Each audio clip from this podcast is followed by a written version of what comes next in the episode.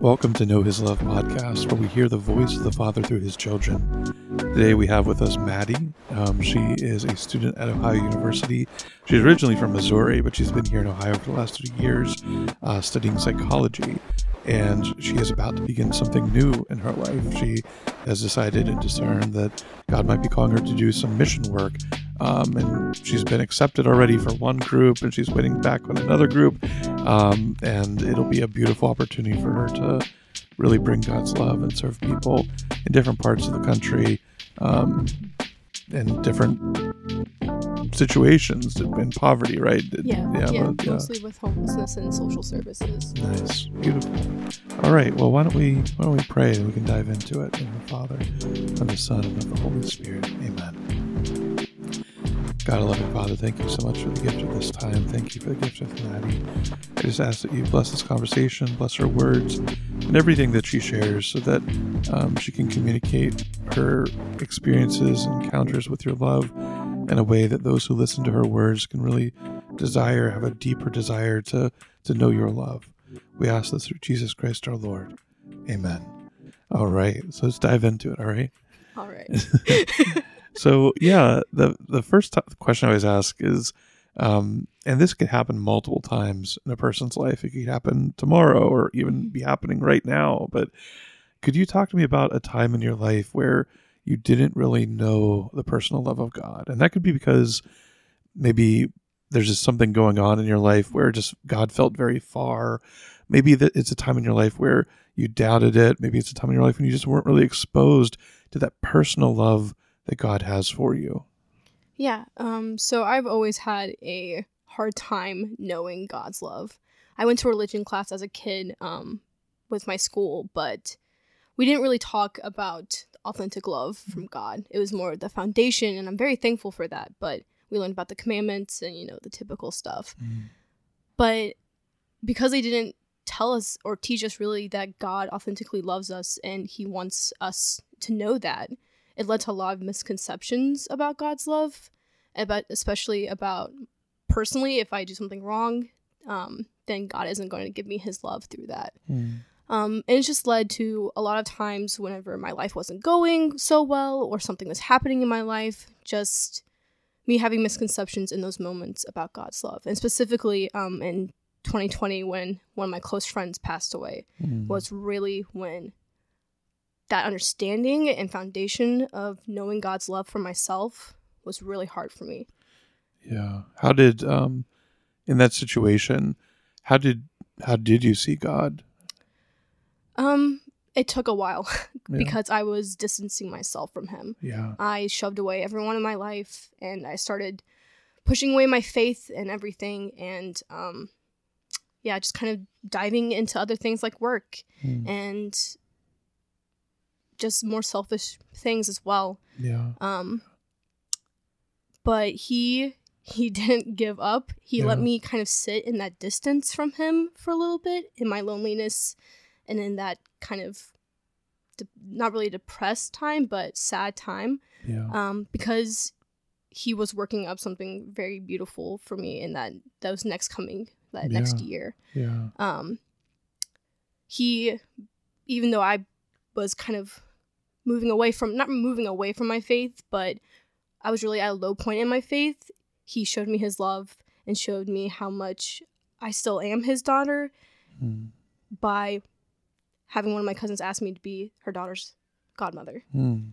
And yes. so I don't know if she realizes how much that meant to me because yeah. I thought, you know, I'm failing completely in my faith life. Mm. I don't deserve to be anyone's godmother or confirmation sponsor or whatever. Mm. And the fact that God gave me that opportunity to be to want to go back into falling in love with my faith again it was really beautiful and it was really comforting as well because I thought I was just, you know, I'm going to sit in this kind of awkward phase of my faith where I don't pray hmm. anymore, where I don't listen in mass or don't pay attention.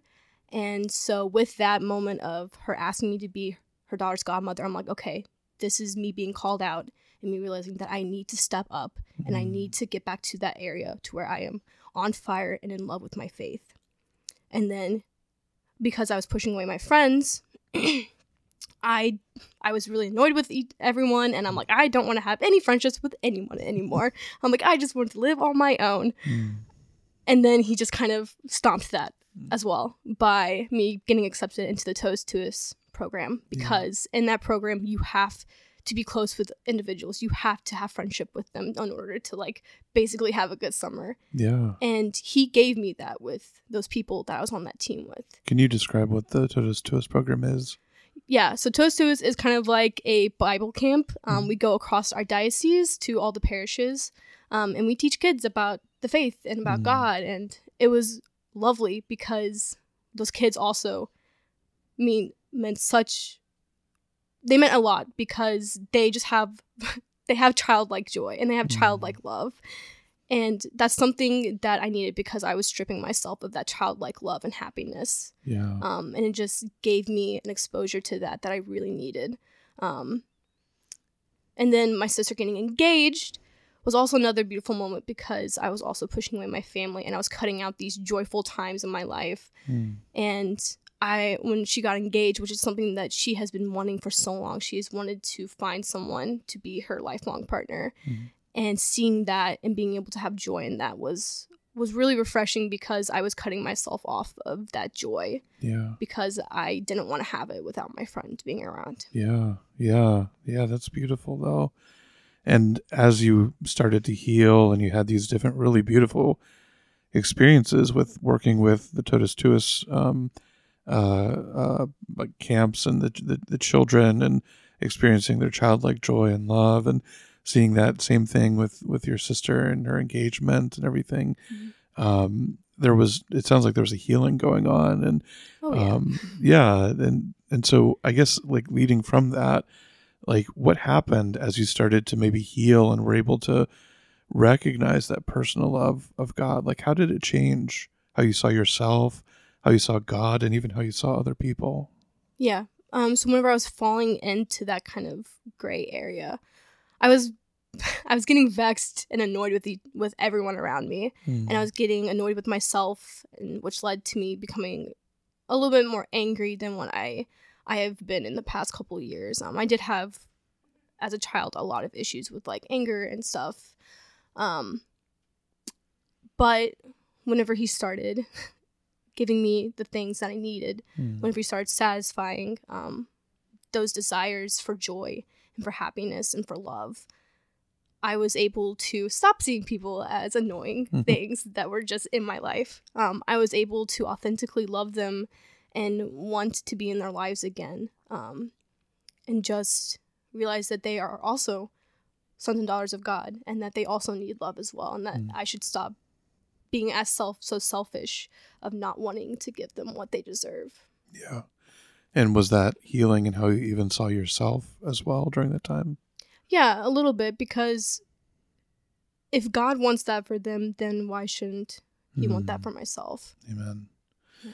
Yeah, and I, I think that's a beautiful transition point to the next question, um, because at your baptism, you were able to claim that title as a beloved son, beloved daughter of the Lord, right? Like Mhm. we're able to say, like you are a beloved daughter of God the Father. Um, you're a beloved child of God. Um, what does that mean to you to, to be able to call yourself that? And maybe like how do you operate or fail to operate out of that? Mhm. But more importantly, how do you how do you operate out of that? Um, so that is a term or that is an identity that is something I am constantly trying to identify with because once again, I'm going back to the elementary days where I wasn't told that I was a daughter of God. Mm-hmm. That wasn't something that our religion teachers were telling us. And so it was only through your podcast, actually, Mm. that I had to start thinking of myself as a daughter of God. Mm. Even though I'm having these troubles or I'm having these situations in my life to where sometimes I fail, because I still do, um, to that God wants to come into those moments and still be with me. Mm. Um, and even whenever I don't think that his love can satisfy me, that my father's love cannot satisfy me, he finds ways to just satisfy Mm. that that need and every need that I need as well. Yeah, beautiful. Um, and as a good father. He loves all of his children Mhm. personally, and he loves you personally. And so, um, I don't know. What's your favorite way? Your favorite ways? You named a few already, like with working with Totus Tuus and with your with the engagement and everything. Mhm. But like, do you have any favorite way or favorite ways that the Father and that God just shows His personal love that really animates your life? Mhm. Yeah. Um, I have a lot of insecurities about myself, um, of my worth and everything. Um, and God, every single time that I have a thought about myself, like, oh, you know, you didn't pray today, so that means that you're a terrible Catholic, or that you are just failing at, in your faith. He finds ways to have others compliment me or Mm. give me comments or say something to me that just reassures me. Um, if I think I'm doing terrible at work, like I don't, I'm not doing enough, my boss will say, you know, we're just really thankful for you doing all this work for us. And Mhm. even vain, even vain insecurities of like, I don't like how I look or my Mhm. appearance isn't good enough to others. He just finds ways of completely bashing those and stomping Mhm. on those insecurities and being like, no, you are perfect. And I do love you, even with these insecurities and these things that you think are wrong with you. Amen. Beautiful. Yeah, and, and I always like to wrap up with, you know, people, other people have experienced the loss of close friends or um, family members and have been kind of thrust into this place where they'd rather distance themselves, right?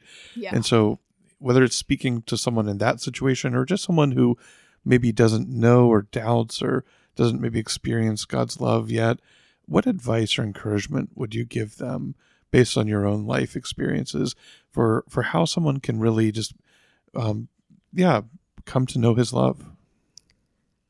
just know that God sees the struggles that you're going through and the hardship that you're going through, and He wants to be there with you, and He wants to comfort you, and He wants to love you in that moment. And if you just keep shoving away His love and not taking it in, it's going to be worse and it's going to be harder. And that God doesn't want that for you. He just wants you to be loved and comforted. Mm, beautiful, awesome. Well, thank you, Madi, for sharing all this today. Is beautiful. And um, yeah and if you're interested if anyone listening to this is interested in sharing your story just connect with us on social media or by clicking on the join us link at knowhis.love